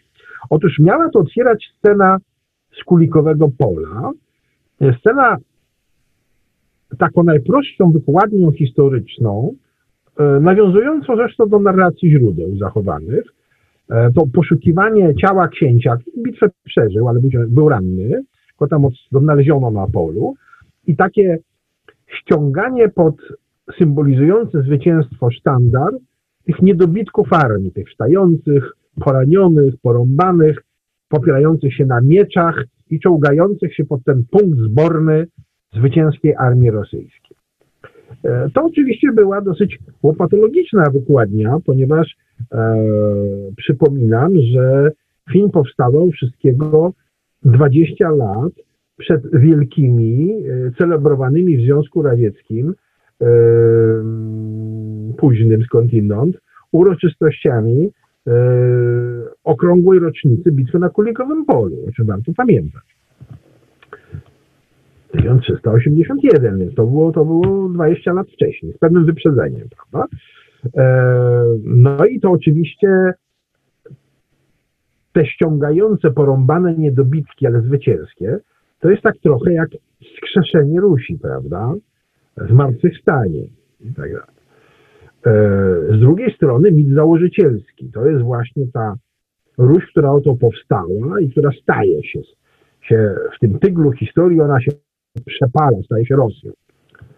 Ta scena się nie pojawiła z wielu względów, między innymi dlatego, że buchalter bo z filmu nie dał na masówkę tak zwaną. Ale co jest dosyć zabawnym przykładem, ponieważ na masówki akurat dawano, ale tu nie dali. No. Krótko mówiąc, e, mm, przesunęło tą narrację o 20 lat, ale dzięki temu chyba uczyniło ją nieporównanie bardziej swoistą, bo przesunęło to w okres panowania jednego pokolenia władców. I to rzeczywiście przesunęło to w okres panowania władcy moskiewskiego, który w pamięci potomnych nie jest specjalnie, e, ja bym powiedział, e, czczony, Wasyla I, dla nas prawie, rzekłbym, prawie kuzyn, bo przecież zięć Witolda z Matejkowskiego Grunwaldu. Panowanie Wasyla I, syna Dymitra Odeńskiego. Dlaczego to jest e, korzystne? Ponieważ panowanie Wasyla e, rzeczywiście można nazwać faktycznym przedsionkiem do stawania się Moskwy, stanowienia Rosji. To jest początek do tego paroksyzmu, z którego ze szczytowego zawirowania rozdrobnienia dzielnicowego w wyniku trwającej dosyć długo wojny feudalnej, rozpoczętej przy Wasylu I, trwającej przy Wasylu II, przy jego dziedzicu, wyłoni się Ruś Zjednoczona. Ruś moskiewska Iwana III. E, Wasyl I, jak powiedziałem, nie był osobą zbyt sympatyczną. E, na przykład jest znany z sympatii do wyjmowania oczu swoim przeciwnikom, co skądinąd e, zostało przez Tarkowskiego wykorzystane przecież. Faktem jest, że Wasyl I jest również władcą, który wbrew temu mitowi założycielskiemu, że oto zrzuciliśmy wcześniej e, brzemię mongolskie, nie do końca pasuje do tej narracji, bo skwapliwie korzystał w walkach ze swoimi braćmi z posiłków ordyńskich. Zresztą wszyscy korzystali, co też widać u Tarkowskiego. E, Tatarzy nie biorą się znikąd. To nie jest obcy najeźdźca. To jest udomowiony e, protektor. Oni przychodzą wspierać, dzieli rządź jednego przeciwko drugim, prawda? E, nie jest chyba przypadkowym zamysł e, Tarkowskiego, żeby dwóm wielkim adwersarzom, e, dwóm najważniejszym graczom na rosyjskiej scenie politycznej, czyli Wasylowi I i e, Jerzemu Zwinigorodskiemu, dać twarz tego samego mm, aktora. Oto janusowe oblicze władzy późnych Rurykowiczów, prawda, obrotowe. Jakie są cechy dystynktywne? Okrucieństwo, bezmyślne okrucieństwo, bo przecież oślepienie artystów, mit wędrowny literatur słowiańskich rozlicznych, prawda? Nie tylko słowiańskich. Mit wędrowny w zasadzie to całego świata średniowiecznego, bo odpowiedniki tego mamy nawet w Indiach, Azji Środkowej i Persji i świecie arabskim. Ale mamy również Rzeszy Niemieckiej, mamy wreszcie w Polsce Piastowskiej, prawda? Ale tutaj jest on wyeksponowany. To jest akt mm, bezmyślnej, e, no właśnie czego? No, Nie jest to przecież żadna rzecz. To jest, to jest taka bezmyślne działanie przeciw sztuce, przeciw kulturze w imię swojego egoizmu monarszego. Y, to samo obserwujemy w, y, w wątku um, owego błazna, który na początku wyśpiewuje w karczmie swoją pieśń, po to tylko, żeby później spotkać się z karą e, odcięcia części języka, prawda? Tutaj ten, ten artysta, który posługuje się mową, traci język, ten, który posługuje się sztuką wizualną, traci, traci oczy. I mam tak, tak zastanawiam się, jak to rozbrzmiewało te obrazy, te sceny, no w tej e, Rosji właściwie trzeba powiedzieć roku 71, bo dopiero wtedy trafia na ekrany, e, prawda, po długich, długich perturbacjach. Andrzej Rublow. No, wiesz, ja raz w życiu miałem okazję rozmawiać z wykonawcą tej roli, e, z Bekowem. Był to arcyinteresujący rozmówca, chociaż w ciągu jednej rozmowy potrafił to samo opowiadać w trzech różnych wariantach. Nie, ale można było mu to wybaczyć, bo miał talent narracyjny rzeczywiście godny z komorochów staroruskich i poczucie humoru ludowe przemnożone przez mądrość ludową e, sztetłów żydowskich. To jest w ogóle fantastyczne zjawisko. Ja słuchałem rozmowy z nim. E, to było jakoś tak w czasach e, uwolnienia z półki komisarza. To był jeden z moich takich wczesnych perestorykowych pobytów. Otóż on twierdził, że mu złamało karierę na wiele lat. Oczywiście przy, z kolei przy rozmowie o komisarzu stwierdził, że pomysł na komisarza mu złamał. Ale dla mnie najciekawsze było co innego. Mianowicie, e, kiedy on pracował nad tą rolą, to się okazało, że w zasadzie nie ma pomysłu na to, kim ma być ten ludowy przecież twórca. E, nikt się nie zastanawiał nad tym, co on ma zaprezentować. E, wiedziano, że skomorochy byli, a nie bardzo to udokumentowano. To dopiero potem taki anglosaski badacz Rachel Zguta napisał monografię pod tytułem Rosyjscy minstrele. Oni mieli tyle wspólnego z minstrelami, co przepraszam, no, matrioszka rzeczywistą kobietą, no, ale nieważne. E, tak czy inaczej, Bykow sobie wymyślił skomorochy, włącznie z leksyką nieformalną.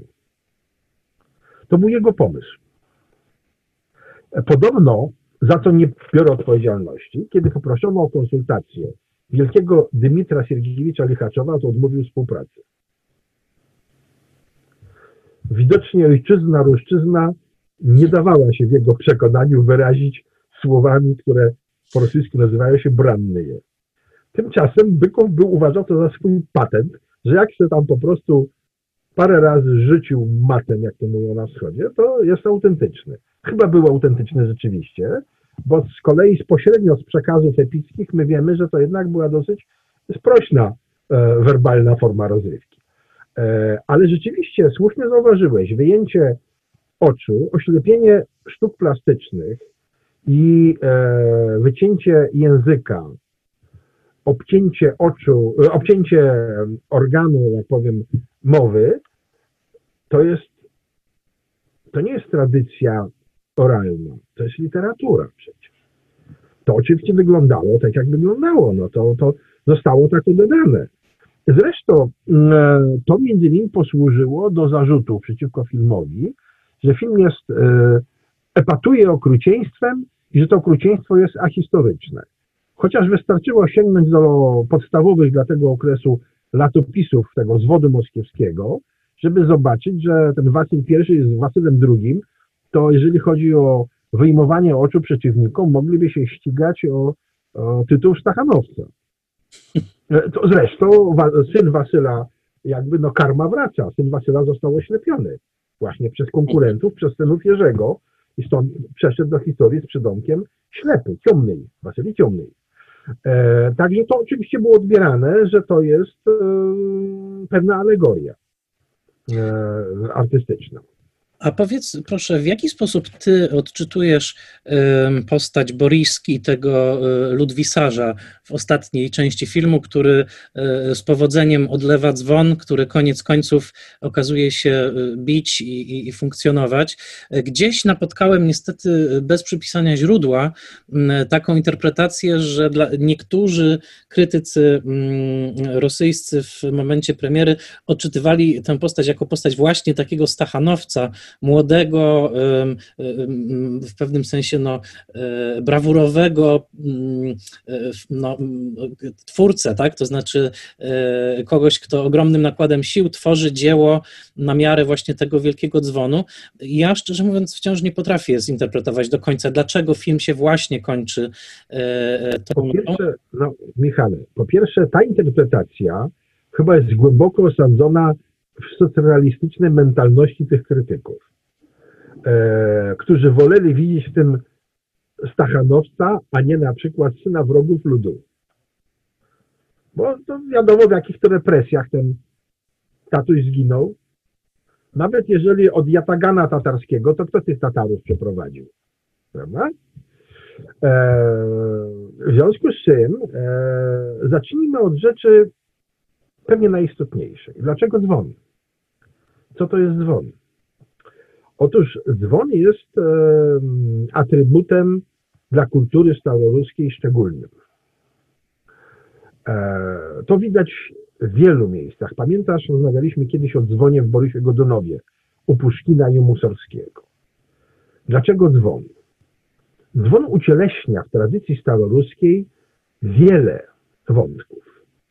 On głosi Słowo Boże, ale w konkretnych sytuacjach jest to również medium wolności, tak jak dzwony wiecowe Nowogrodu i Pskowa. Dzwon jest dla tradycji staroruskiej, ja bym powiedział, bytem antropomorficznym, jest jako człowiek. Na Rusi dzwon bywał karany jak człowiek. Jak dzwony, dzwon w Ugliczu po zamordowaniu carewicza Dymitra wezwał mieszkańców, alarmując ich, że oto zbrodnia się stała, nastąpiły rozruchy i e, zlikwidowano carskich urzędników, to w wyniku procesu e, sędziowie reprezentujący cara Borysa Godunowa skazali dzwon na chłostę za oszczerstwo pod adresem cara, bo ten dzwon swoim dźwiękiem sugerował, że to stała się państwowa zbrodnia. To jest jeszcze nic. Dzwon nowogrodzki, dzwon wiecowy, symbol wolności Nowogrodu, został za bunt przeciwko wnukowi naszego Wasyla, przeciwko Iwanowi III, poddany karom takim jak buntownik. Obcięto mu uszy, wycięto mu język, bito knutem i zesłano na północ. Mamy miniaturę z tym dzwonem idącym na syłkę, na saniak. To wie każdy Rosjanin cywilizowany i kulturalny. Dlaczego Hercen nazwał swoje pismo kołakoł, czyli dzwon? Dzwon jest symbolem wolności. I oto Poza tym to głębokie przekonanie, takie właśnie dobrze osadzone w teologii średniowiecznej i w imaginarium średniowiecznym. Bóg mówi przecież przez prostaczków. Ten prosty chłopak wykonuje dzieło Boże. Dzwon jest boskim medium w tym momencie. Ale dzwon jest również symbolem wolności. A nadzieja w ludzie. Hieronimie, bardzo jeszcze mam jedną prośbę i to będzie już, nie będę więcej nadużywał Twojego czasu. Proszę powiedz, czy pamiętasz swój pierwszy seans Andrzeja Rublowa, kontekst tego pokazu, może rozmowy, jakie towarzyszyły temu filmowi, mm, które toczyłeś na przestrzeni lat? Czy coś zapadło Ci w pamięć, jeżeli chodzi o taką obecność tego filmu w kulturze rosyjskiej? No, jeżeli chodzi o rozmowy na ten temat, to imię ich Legion. Ja pierwszy raz ten film zobaczyłem jako student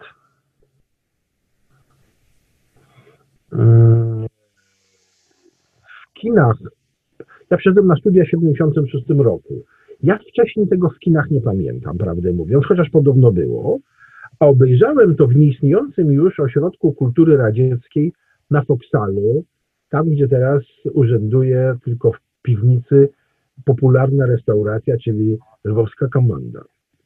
A e, to był ośrodek kultury radzieckiej z dwoma salami filmowymi, z prelekcjami i pokazami. Ponieważ ja od początku studiów wiedziałem, że pewnie będę historykiem Rusi i Rosji, chadzałem również po to, żeby język ćwiczyć na to. E, pamiętam, że było słowo wstępne przed filmem, z którego nic nie zrozumiałem, bo chyba było od rzeczy. Pierwszą debatę na temat filmu, jaką ja przeżyłem, e, przeżyłem już z kolegami rosyjskimi, a nie polskimi. Mniej więcej rok po tym pierwszym pokazie, pokaz był, i to była jesień 76, kiedy ja to widziałem na Foxalu. A chwilę później pojawiła się delegacja komsomołu Wydziału Historycznego Uniwersytetu Łomonosova. Ale szefem delegacji komsomołu był dzisiejszy wybitny historyk średniowiecza moskiewskiego, autor biografii Sergieja Radonewskiego, e, polityki kościelnej Wasylów i tak dalej, profesor dzisiaj Mikołaj Siergiewicz Borysow. I myśmy z Borysowem się strasznie spierali o ten film, ponieważ Borysow był trochę jak ci krytycy e, z czasów socrealizmu e, i on mi o tych płonących krowach, o tym, że e, elementy kultury materialnej są przemieszane i tak dalej, i tak dalej. No, poetycka analogia, prawda, że koń, że krowa, że drzewo, prawda. Nic, nic, nic, z tego nie zrozumiał. Obawiam się, że do dzisiaj nie rozumie, prawdę powiedziawszy. Natomiast przestał być e, tak e, czepliwy, bo jest autorem od wczoraj wypuszczonego na ekrany serialu Konsultantem o Iwanie Groźnym i tam to dopiero jest jazda bez trzymanki, jeżeli chodzi o błędy historyczne.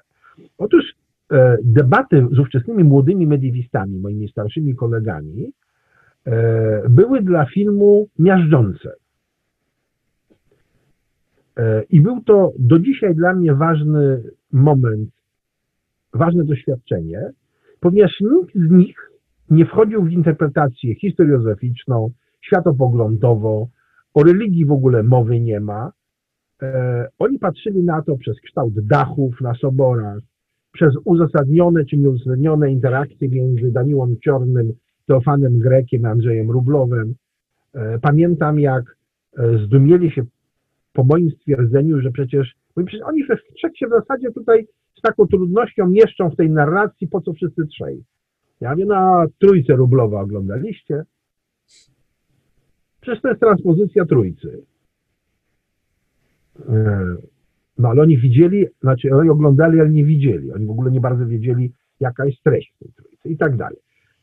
E, zmieniały się odbiory tego filmu. Ja potem e, oglądałem to na przykład parokrotnie w czasach początkującej pierestrojki, kiedy siedziałem na długim stażu w Moskwie i wtedy DKF-y pracowały, tak powiem, pełną parą. E, i były różne debaty i tak dalej.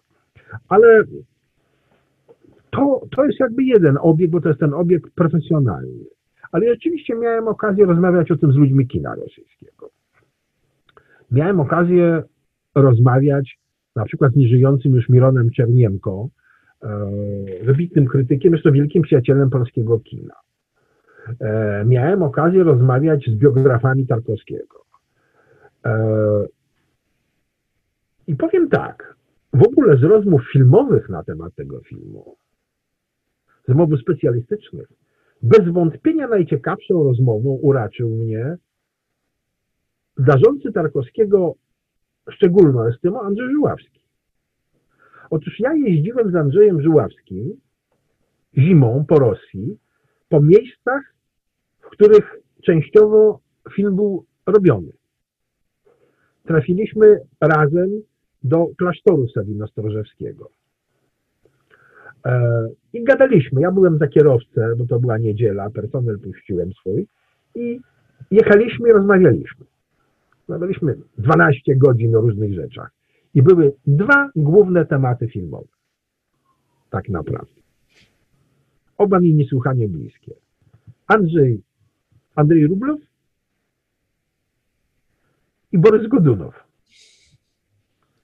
Borys Godunow Żuławskiego, w którym Andrzej przemycił przecież wątek hołdu dla Tarkowskiego z Andrzeja Rublowem, za który to wątek został pozwany do sądu przez wielkiego Mścisława Rostropowicza.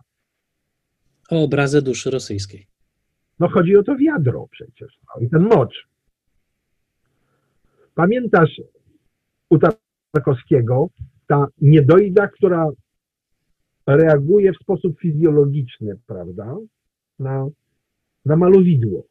Andrzej, który przejął w zasadzie projekt robienia filmu wedle Puszkina i Mussorskiego po Tarkowskim, bo to Tarkowski ten film miał robić, tylko odmówił, e, wykorzystał to w scenie z ni to Jurodziwym, ni to Otrepiewem, z wiadrem. Tam jest taka scena z wiadrem. Zwracam uwagę, że pomysł Żuławskiego na Dymitra Samozwańca, który jednocześnie jest jurodziwym, to jest w zasadzie ta sama postać obrotowa, jako żywo przypomina Janusową postać Wacyl I Jerzy. Dwa oblicza. Kiedy ja mu sprzedałem to w samochodzie, to mistrz Andrzej powiedział, szkoda, że jesteś za kierownicą. Powinniśmy pójść się napić, bo wreszcie ktoś zauważył. Myślę, że to jest idealna, idealna puenta tej naszej, naszej rozmowy. E, Hieronimie, ogromnie Ci dziękuję. Pół godziny Ci zabrałem, ale to jest złote pół godziny. Nie, nie zabrałeś. Zawsze rozmowa z Tobą, zwłaszcza o kinie historycznym i szczególnie rosyjskim, jest dla mnie ogromną przyjemnością intelektualną. Także jak będziesz potrzebował, możesz liczyć. Serdecznie Ci dziękuję. Jeszcze raz dziękuję profesorowi Hieronimowi Grali. To fantastyczne i bardzo inspirujące wątki. A teraz chciałbym przejść do współczesnych ech Andrzeja Rublowa, a w zasadzie współczesnego echa zjawiska ikony. Niewiele miałem okazję powiedzieć o samej ikonie w tym odcinku. Oczywiście nie, nie kwalifikuje mnie także moja wiedza, która jest na ten temat nader skromna, ale w książce Alberta Jawłowskiego, Miasto Biesów, czekając na powrót cara, która pokazuje w jaki sposób przeszłość Rosji i zwłaszcza Rosji przedrewolucyjnej jest instrumentalizowana przez obecną władzę w Rosji, a także przez y, ruchy ekstremistyczne o zabarwieniu nacjonalistycznym. Otóż Albert Jawłowski pisze o tym w swojej książce i chciałbym pokazać i także zapytać, dowiedzieć się, w jaki sposób siła ikony i siła przeszłości, która w roku 65 posłużyła Tarkowskiemu do zbudowania jego wizji, otóż w jakim sposób ta siła jest obecnie zaprzęgana do politycznej walki, do politycznej propagandy i czym jest ikona w porządku właśnie owych e, dyskursów, które starają się przekuć rosyjski patriotyzm w coś e, całkowicie e, skupionego na celebracji rosyjskiej, e, rosyjskiej przeszłości, a także na siłę o zabarwieniu ksenofobicznym. A zatem teraz zapraszam do podcastu doktora Alberta Jawłowskiego. Witam serdecznie. Dzień dobry. Bardzo dziękuję za poświęcony czas. Książka jest e, fascynująca i czytałem ją w trakcie e, przygotowań do odcinków poświęca, odcinku poświęconego właśnie Andrzejowi Rublowowi. I e, no, tak najogólniej rzecz biorąc, Pan pisze o nowych formach politycznego dyskursu we współczesnej Rosji, które bardzo silnie posiłkują się takim nawiązaniem do Mm, tradycji, ale także do nawiązaniem do tradycji przedrewolucyjnej Rosji mm, i takiej poszukiwania twardej rosyjskiej tożsamości. Tak bym to skreślił bardzo, bardzo oczywiście pobieżnie. I chciałbym zapytać w tych pańskich podróżach, które pan świetnie opisuje e, w książce, pan co róż natyka się na takie, na coś, co nazwałbym politycznym używaniem czy politycznym rozgrywaniem ikony jako takiej. Mm, I chciałbym to, od, tego, od tego rozpocząć. Y, jest bardzo y, poruszająca scena w książce, w której widzimy modlitwę w zasadzie do ikony Romanowów, y, zabitej rodziny carskiej. Ta, ta ikona staje się takim no, nieomalże magicznym, magicznym obiektem, która ma jakoś wskrzesić wielką przeszłość Rosji. Więc chciałbym zapytać właśnie o te, o te polityczne pożytki czynione z ikony, które pan zaobserwował.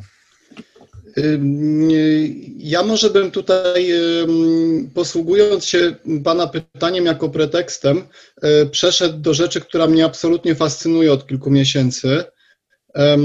Ja o tym w tej książce nie pisałem, bo już miałem tę książkę złożoną e, w momencie, kiedy to się wydarzyło, mianowicie do, e, chciałem powiedzieć parę słów, odpowiadając na Pana pytanie o nowo otwartej w czerwcu tego roku E, świątyni e, Sił Zbrojnych Federacji Rosyjskiej, świątyni Ministerstwa Obrony Narodowej, która jest absolutnie fascynującym przykładem, z którego moglibyśmy pewnie zupełnie osobną audycję zrobić. Natomiast to, o co Pan zapytał, dokładnie obsługuje ten przykład. To jest świątynia, wokół której wybuchły e, afery, awantury, nawet bardzo żarliwe dyskusje, począwszy od e, dyskusji dziennikarskich, takich bardziej potocznych, skończywszy na bardzo poważnych dyskusjach teologów. Czym w zasadzie jest ta nowa cerkiew, ogromna cerkiew, bo to jest trzecia co do wielkości cerkiew w Rosji w tej chwili. Czy to jest w ogóle jeszcze cerkiew prawosławna, czy jeszcze nie? To nawet takie pytania się pojawiły. I to jest właśnie taki przykład używania prawosławia i tej tradycji przedrewolucyjnej e, imperium rosyjskiego, bo to jest no, totalnie militarystyczna i imperialna w swojej istocie budowla, która jednocześnie tak głęboko jest zakorzeniona w tym, e, w jaki sposób ta tożsamość imperialna rosyjska przeszła przez Związek Radziecki, w jaki sposób wynurzyła się teraz w postaci putinowskiej Rosji, której naczelnym mitem jest, o czym wszyscy z pewnością doskonale wiedzą, Wielka Wojna Ojczyźniana. E, I te wszystkie wątki, one się w tej świątyni sił, sił zbrojnych Rosji um, objawiają. Pierwsza awantura, która tam się odbyła właśnie e, a propos ikonosfery i, i, ikon w ogóle i, i, i tego, w jaki sposób została urządzona wewnątrz ta mm, świątynia, rozegrała się wokół mozaiki e, na ścianie, którą zaczęto robić, e, na, która przedstawiała mm, nieśmiertelny pułk, czyli taką, taki pochód przy okazji obchodów 9 maja, w którym biorą udział potomkowie tych, którzy polegli w czasie Wielkiej Wojny Ojczyźnianej między innymi Putin i, i, i cała tam, cały establishment polityczny.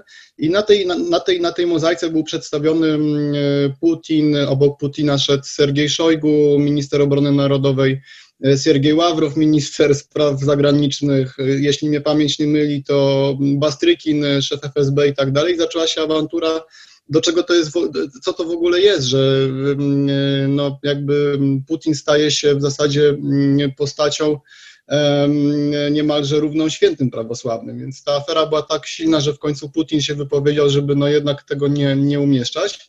No ale obok nie skuto pozostałych mozaik. Na jednej z tych mozaik na przykład jest Stalin, nie wprost, bo to nie jest mozaika ze Stalinem, ale to jest mozaika z paradą e, zwycięstwa z 1945 roku, w której pojawia się portret Stalina gdzieś tam w tle.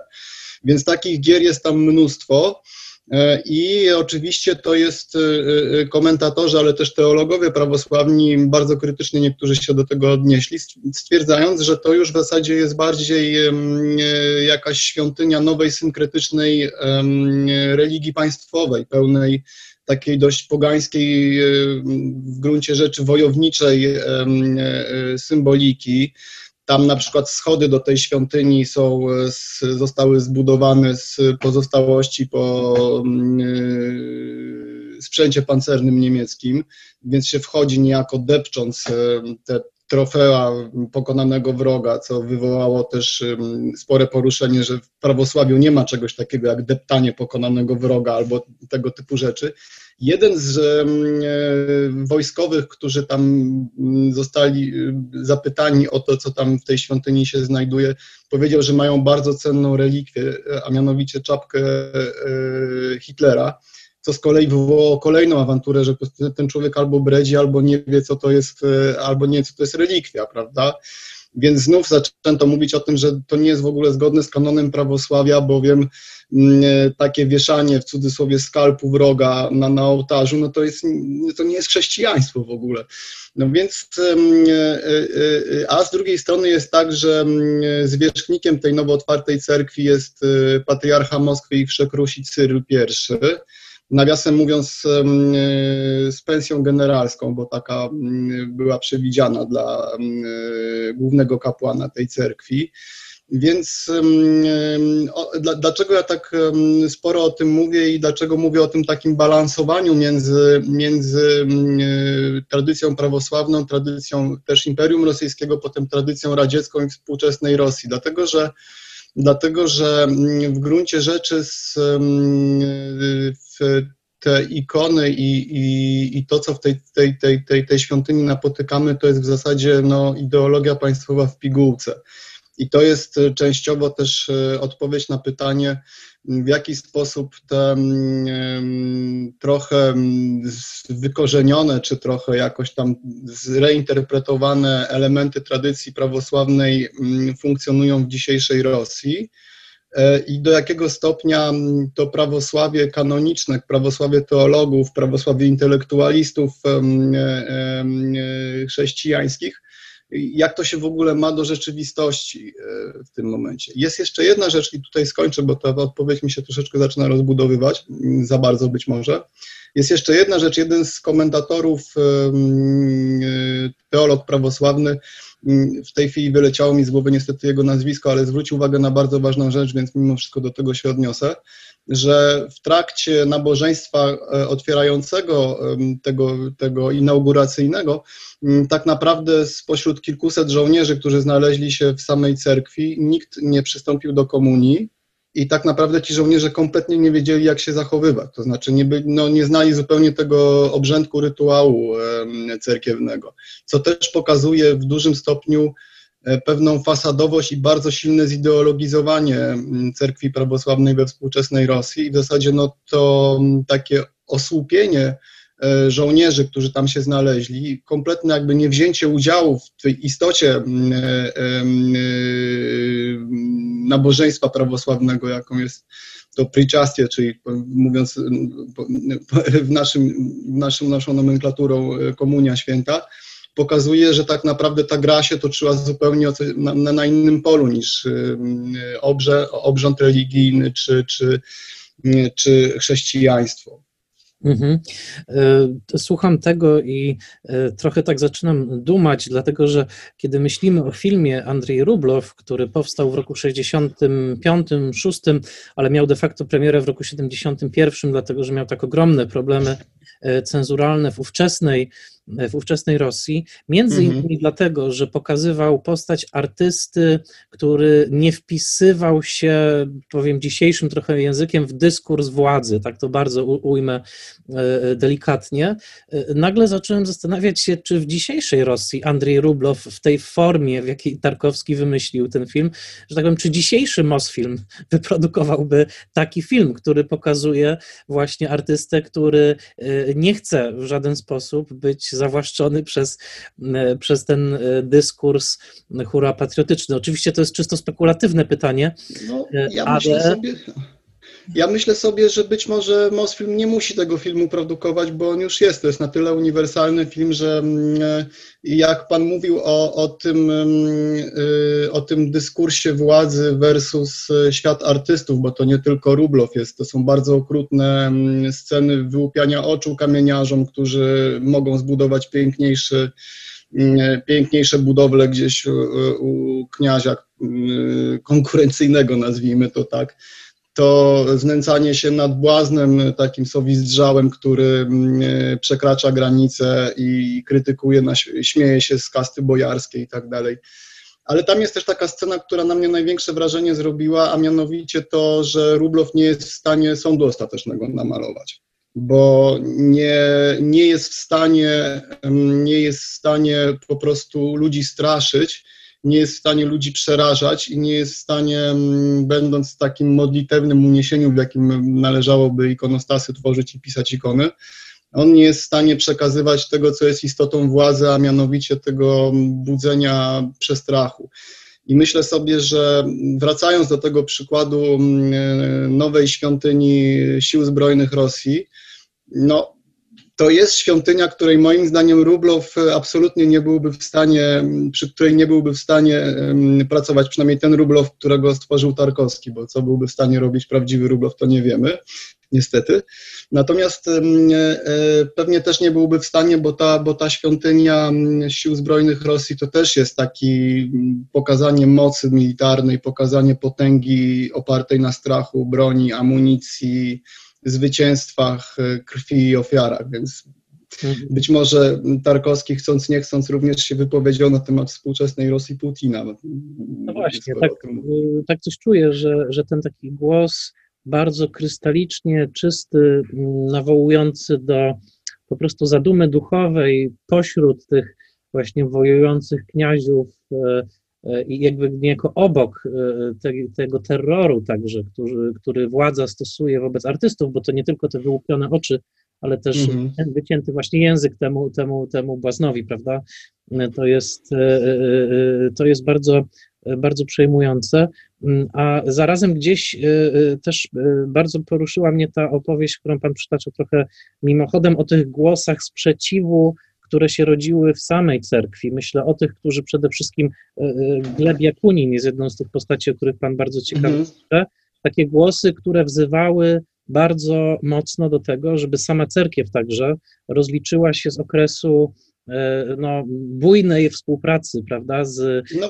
Z, z, aparatem, aparatem bezpieczeństwa, w czym poniekąd też Pan w książce upatruje no, części problemu tej współczesnej cerkwi, że to uwikłanie z, z władzą w zasadzie od tego stalinowskiego półprzyzwolenia, które Pan w pewnym momencie opisuje, że ono po prostu trwa, że ono przyjmuje no, formę. Tak, to to jest bardzo ciekawy wątek, też bardzo szeroki. Ja y, też mam takie wrażenie, że mm, y, dałoby się znacznie więcej na, na, ten temat napisać, ale to jest absolutnie fundamentalna rzecz i to akurat nie jest tylko i wyłącznie moja opinia, ale na przykład Gleb Jakunin, y, którego pan przywołał, no był takim trochę też demokratą chuliganem w ramach cerkwi. Jego zresztą wyrzucono z cerkwi w pewnym momencie za to, że chciał otwierać, otwierać archiwa KGB. No ale w każdym razie no to przywiązanie do władzy, które jest elementem, jednym z takich głównych nurtów w cerkwi rosyjskiej, który jest znacznie starszy niż ta stalinowska cerkiew odrodzona w cudzysłowie przez, w 1943 roku. W Związku Radzieckim to był taki moment szczytowego w zasadzie uwikłania uwiązania w zasadzie mm, cerkwi na pasku władzy świeckiej. To nawet nie jest współpraca cerkwi z, e, z władzą państwową ZSRR, tylko to jest e, wręcz stworzenie przez e, władzę sowiecką, przez Stalina w 1943 roku, w zasadzie takiej cerkwi, która jest całkowicie uzależniona, która jest częścią takiego systemu państwowego. Oczywiście można powiedzieć, że to w Rosji było wcześniej, że jeszcze przed Piotrem I, a od Piotra I w zasadzie zaczyna się taki, e, hierarchia cerkiewna jest e, elementem biurokratycznego, administracyjnego aparatu e, Imperium Romanowów więc można powiedzieć, że w zasadzie no, nic nowego. Natomiast rzeczywiście problem jest spory. Y, przechodząc już tak na taką konkretną rozmowę o mm, autorytecie społecznym cerkwi we współczesnej Rosji, Problem jest spory, dlatego że większość hierarchów, no, naczelny hierarcha, czyli patriarcha Kirył jest człowiekiem w takim wieku, że no, po prostu kończył, kończył seminarium duchowne w Leningradzie w Związku Radzieckim. A seminarium duchowne w Leningradzie w zasadzie nie, nie tyle było inwigilowane przez KGB, tylko no, była to instytucja całkowicie kontrolowana przez KGB i Mm, dużo się mówi też o jego takim ciągnącym się za nim mm, epizodzie, no epizodzie, no w zasadzie bardzo mm, poważnym elemencie jego biografii, czyli współpracy z KGB, pseudonim Michajłow, prawda, i on, na to, on, on usiłuje na to nie odpowiadać, ale wszyscy mniej więcej wiemy i ludzie, którzy są dość krytycznie nastawieni do cerkwi putinowskiego systemu mówią wręcz, że że to jest element tego postczekistowskiego świata, który dzisiaj e, rządzi Rosją, że e, Władimir Gundiajew, czyli e, patriarcha Cyryl I, de facto jest jakby no, towarzyszem z, tej same, z tego samego rozdania, że to jest wszystko ta kagiebowska ekipa, która w tej chwili rządzi e, gospodarką, rządzi armią, rządzi społeczeństwem i też cerkwią, więc tutaj ja nie chciałbym oczywiście z, z, zewnątrz doradzać i oceniać, czy co z tym należałoby zrobić, bo to nie jest moja rola. Natomiast no, rzeczywiście uwikłanie współczesnej cerkwi w ten y, system państwowy i to taki bardzo mało przyjemną część tego systemu państwowego, bo mówimy o służbie bezpieczeństwa y, sowieckiej, no jest tutaj y, no, nie tylko czymś, co opisuje cerkiew, ale jest czymś, z czego ta cerkiew wyrasta w gruncie rzeczy, ta współczesna, no, przynajmniej, przynajmniej na poziomach e, najwyższych, najwyższych, najwyższych urzędów cerkiewnych. Mhm.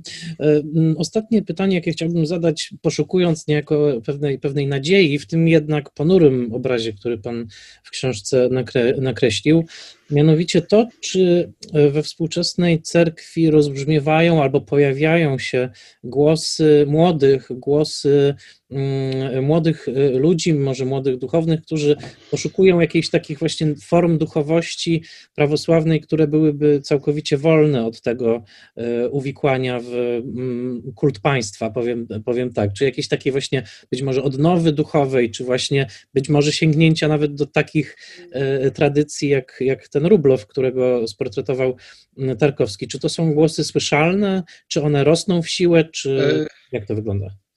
No nie chciałbym, nie chciałbym kończyć tej rozmowy pesymistycznie, ale mm, chyba będę musiał. E, oczywiście jest w Rosji coś takiego, co moglibyśmy nazwać e, cerkwią otwartą czy kościołem otwartym. I no to, są, to są bardzo takie środowiska niestety marginalne w tej chwili. No to jest na przykład moskiewska parafia e, Kosmy i Damiana, gdzie rzeczywiście ci, ci duchowni są bardziej otwarci, bardziej mm, starają się być niezależni.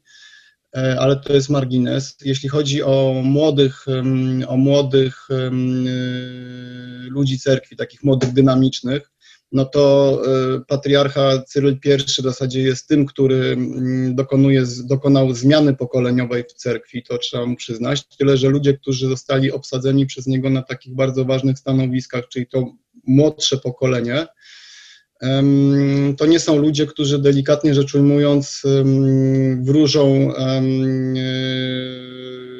jakąś głęboką, głęboki zwrot cerkwi ku takiej oddalonej od państwa duchowości, ku pochyleniu się nad sprawami e, e, wieczności czy absolutu, prawda? To raczej, raczej tak nie wygląda. I w tym momencie jest mi ciężko e, coś prorokować i jest mi ciężko coś przewidywać, natomiast no, być może jakieś światełko w tunelu jest, ale ja przyznam się szczerze, nie bardzo je dostrzegam. Mhm. To w takim razie, skoro próbowałem rozświetlić ten rok, ale pan e, swoją wiedzę. Ale co, żeby tak się źle bardzo nie kończyło, to, to, to, to, to też można powiedzieć, że no jest, e, jest kilku, kilku, kilku duchownych prawosławnych w Rosji, którzy no, raczej się koncentrują na e, sprawach duchowych niż politycznych. No to może tak skończę. No i jest, no i jest cały czas Andrzej Rublow. E, to, to myślę o filmie, który, który wciąż tak. Promieniuje taką naprawdę autentycznym duchowym, duchowym przeżyciem i to ten film niech, niech w takim razie nadal, nadal działa. Serdecznie dziękuję za odwiedziny w podcaście i pozdrawiam i czekamy na kolejne książki. Dziękuję bardzo, do widzenia. Serdecznie dziękuję Albertowi Jawłowskiemu, dziękuję także raz jeszcze profesorowi Hieronimowi Grali. Dziękuję Wam za cierpliwość. To długi odcinek, ale mam wrażenie, że warto spotkać się z tą niezwykłą wizją Andrzeja Tarkowskiego, zapoznać się z twórczością Andrzeja Rublowa, spojrzeć na to niezwykłe zwierciadło, jakie w latach 60. Mm, podstawił tak naprawdę pod wizerunek Rublowa, ten lansowany przez oficjalną propagandę, twórca, który przełamał ów propagandowy język, który wyszedł poza idiom realizmu socjalistycznego i który poprzez przyłożenie szczególnego pryzmatu swojej wrażliwości do ikon Rublowa ukazał drzemiące w nich nadal duchowe światło, którego, jak się okazuje, najwyraźniej żadna polityczna siła nie potrafi ugasić. Serdecznie dziękuję Wam za posłuchanie tego odcinka i zapraszam Was już teraz na odcinki kolejne, a także zapraszam Was do zerknięcia na patronite.pl i rozważenie wsparcia mojego podcastu. Do usłyszenia w Spoilermasterze ponownie już za tydzień. Thank you